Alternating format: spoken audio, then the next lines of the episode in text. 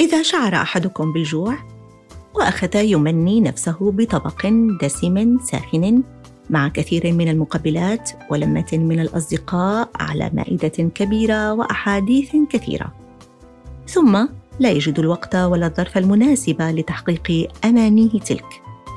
يضطر على مضض أن يكتم أنفاس أمنيته ويمارس بعض الحلول المؤقتة ليلتف على جوعه وأحلام ولائمه وإذ به يقنع نفسه أن وجبة خفيفة ستؤدي الغرض ريثما تحين الفرصة لوليمة لا تنسى.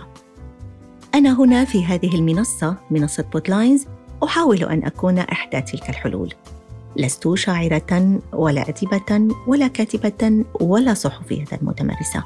إنها مجرد خواطر وذكريات واقتباسات وجبات خفيفة لطيفة لدقائق عابرة لا تسمن ولا تغني من جوع. ليست خالية من الدسم كرقائق الذرة وليست حفل شواء. ستكون بين بين. إنها كوجبات الدايت يصفها طبيبكم إذا كان طعامكم المعتاد عالي الكوليسترول. وسر سأبوح به لكم أتمنى ألا يغادر منصتنا هذه. إنني والحق أقول أشفق عليكم مني.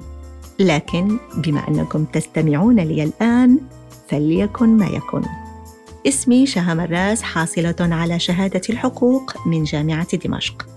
أتمنى على نفسي من مكان إقامتي حاليا إسطنبول أن أمتعكم بوجبات صوتية خفيفة ضمن سلسلة حلقات بودكاست سناك كاست عبر منصة بودلاينز.